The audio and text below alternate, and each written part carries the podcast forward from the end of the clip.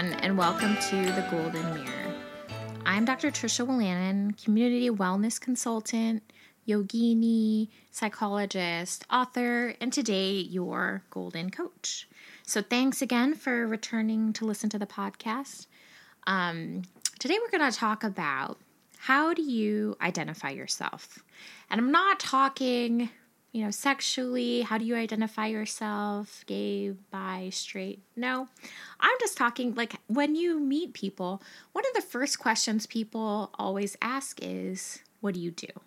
And we tend to go to straight to our job or what pays the bills actually yeah what pays the bills so or um, so whether you're a homemaker whether you're um, psychologist barista manager, um, active duty military, social worker, running in tech, whatever, um, you share like what pays the bills. But it would be interesting if we actually asked, like, what do you do? It's like, what actually brings you joy? And, and when we ask each other, like, what do you do? It's, I don't know, why do we ask each other that? Like, that's the go to question a lot of times when you meet people um, followed by also like where are you from. Um, but are we doing that to connect with other people? Are we doing that to size other people up?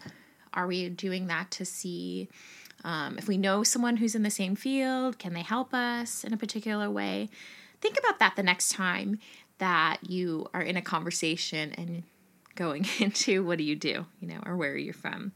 And part of what is influencing me with this is I'm noticing I'm being conscious of, I don't know if anyone has been listening to the podcast. I'm starting to shift when I introduce myself.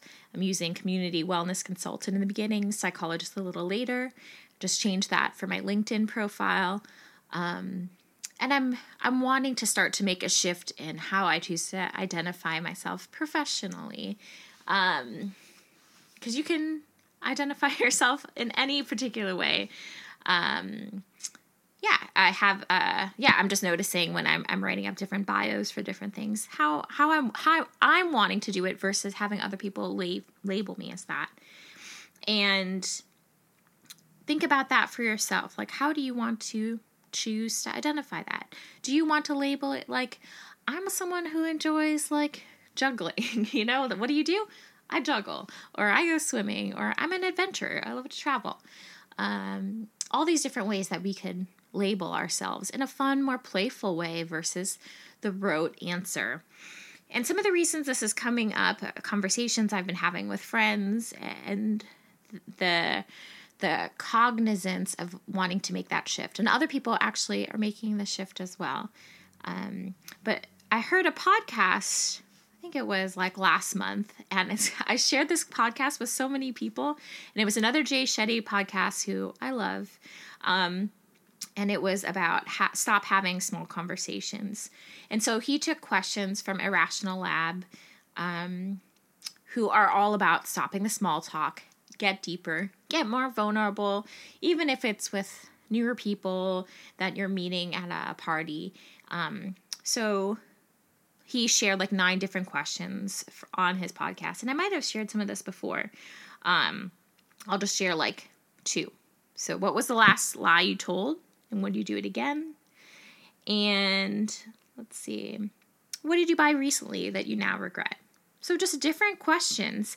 And I've shared this actually with my my parents, um, on different conversations with them, several friends, and some of them have loved those questions so much. And our conversation, even though I know them well, went so deep that for their birthday gifts, I bought them this like gift of 50 questions to ask to go deeper with friends, with loved ones, with people you're just getting to know.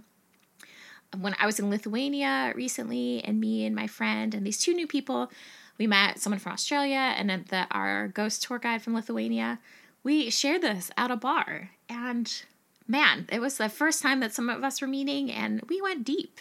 And it's so interesting that people you can really, really connect with when you start to take away um, the labels of what do you do, where are you from, how old are you, even, right?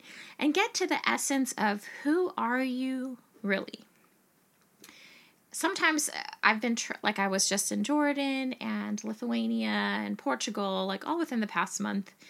And I realize sometimes I'm more similar to people um, that are also fellow travelers than I am with people maybe from my hometown or people, yeah, that I went to grad school with or whatever, um, who have a doctorate as well. Like these people, when I travel, um, they're more of my tribe. They they want to explore the world, see the world, um, cross off items of their bucket list, and regardless of their different ethnicities or age or um, socioeconomic status, um, professions, you can connect with like that wanderlust heart.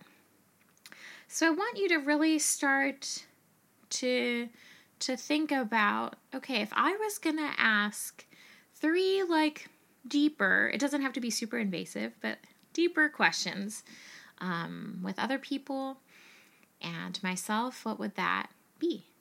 And when we ask deeper questions, and Jay had brought this up in his podcast, when we ask deeper questions of others, we're actually pausing and going deeper within. Because when we ask the same questions, we have an automatic automatic canned response. We always say okay. Or the weather, law, it's like this, it's crappy in London, whatever. There's sun, I'm gonna get out. But like when you ask something a little deeper or off the cuff, um, you can take the time. You can see that people are pondering it. You can notice that you're pondering yourself. Like, okay, how do I, where do I want to go with this? How do I want to answer today? And that's the thing with these questions. Um, or going back to if you choose to, what do you do? You know, it could be what am I doing today? How are you answering this question today? It does not have to be the same all the time. That's what keeps, when you change your answers, when you really reflect on what your answers are going to be, it keeps it fresh again. Like if you just say all the time, or I'm just using me, I'm a psychologist, I'm a psychologist, it gets boring, right? How can you start to keep that fresh? How can you keep it new? How can you really start to reflect and ask yourself, who am I? Good.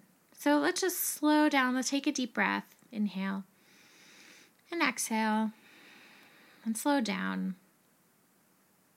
So I'm going to ask you right now who are you? What do you do?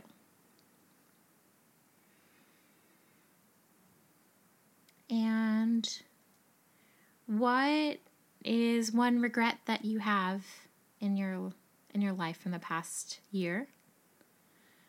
And what's one thing that you're looking forward to in the next year? Oh, I think one more question. I think this was probably something similar from the irrational labs is if you are going to this is going to be a variation of it. Say the 15-year-old you right? If you're if you're going back to the 15 year old you and they knew the you right now, what would they be proud about, and what would make them a little bit disappointed? So take the time to ask some of those. Maybe come up with two or three questions for your, yourself for the week to start to ask other people, whether your colleagues, friends, family, yourself. And and let's get vulnerable together. So, again, thank you so much for listening to the podcast. If you could take the time, in addition to sharing it, of rating it on iTunes, I would really appreciate it. And that is all. So, remember, through presence and unfolding, do you find the treasure you're holding? Stay gold. Till next time.